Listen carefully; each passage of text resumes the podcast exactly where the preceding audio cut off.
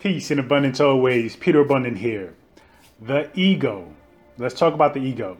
Let's talk about the ego when it pertains to and how it affects how we achieve goals, how we establish being more disciplined, courageous, achieving things that we really want to do, but somehow never get started or never actually finish doing them in order in order to achieve that goal.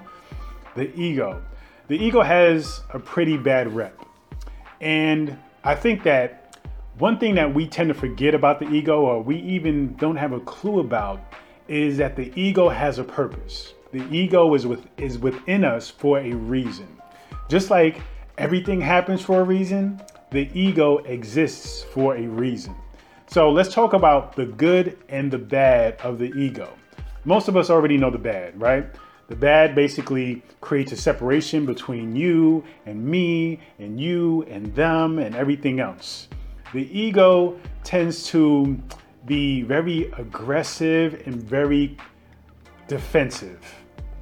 That defensiveness can be shown as, you know, being confrontational, um, being hurt, being sensitive by a lot of things, take, taking action that really doesn't serve us too well you know, fighting, arguing, you know, shutting down, cutting off people and relationships just because we had a slight disagreement. You know, the ego can really show its face in an ugly way a lot in our lives. And that's basically because we don't know how to manage our ego. We let our ego control us rather than controlling the ego. Now, I say controlling in quotations because I'm not a big fan of the, the word control but I understand that it's a word that people can understand easily.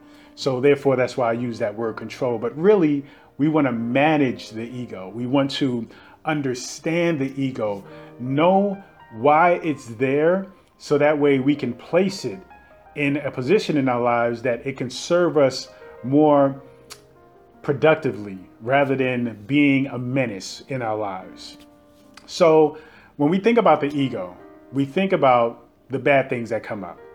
But the ego has a place because, you know, we protect ourselves. That's the job of the ego to ultimately to protect us, whether it be physically, spiritually, mentally, emotionally. The ego's job is really to protect.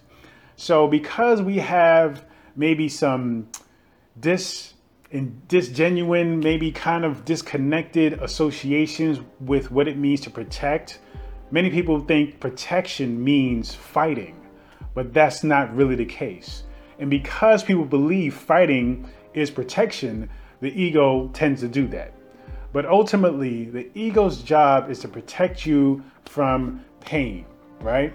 So when you are in pain, the ego's job is to remind you listen, we're in pain.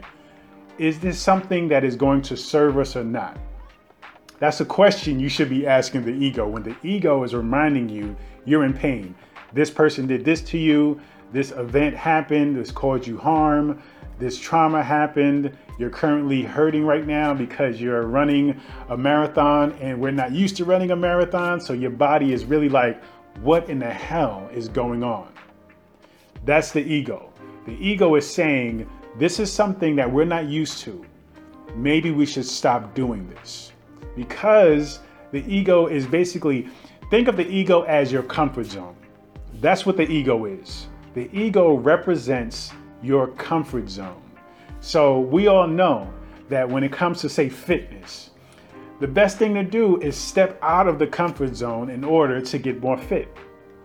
If you think about business, the best thing to do is to become more successful in business is to step out of your comfort zone, to push, to fight, to hustle, to move, to take action. Even when you're scared, nervous, you know, you're not quite sure, you have to go for it.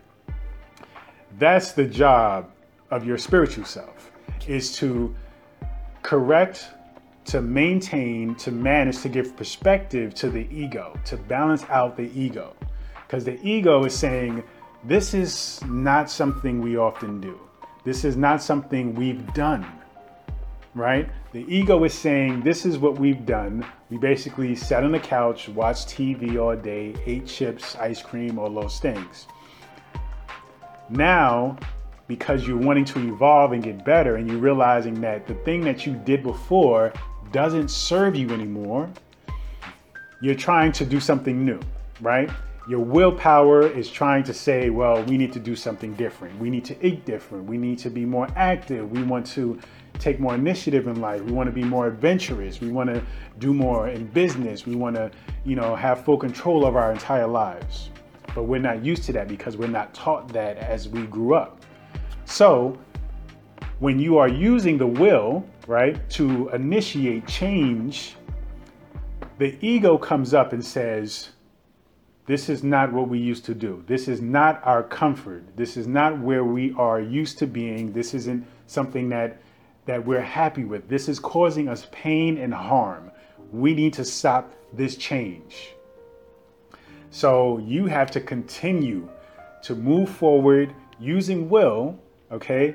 Using the spiritual aspects of yourself that understand that there's a higher purpose to this discomfort and eventually, the ego will begin to break down, will begin to dissolve and see the benefit of the change because the benefits will have to show, right? The benefits need to show themselves in order the ego to say, okay, this is something new, but this is comforting. This is serving us. This is allowing us to be stronger, feel better, be happier, you know? So the ego is like taking its time is the is the one that is very skeptical.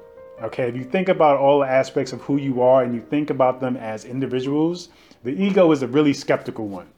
The ego is a skeptical one that you really have to wait and be patient with the longest in order for it to change. That's the point of the ego. That is the pros and the cons of the ego.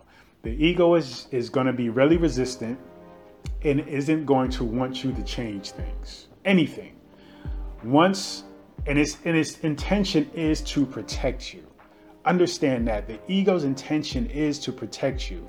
But you have to have the mental intellect and the emotional intelligence to say well the ego wants to do this but really what is my spiritual side saying is best?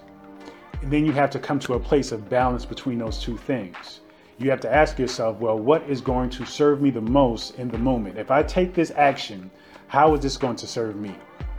If I take the action of the ego, how is it going to serve me? Then you make a decision.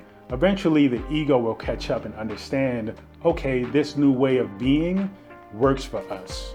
Then lifestyle happens. Then it becomes, it changes from being work to just being a way of life.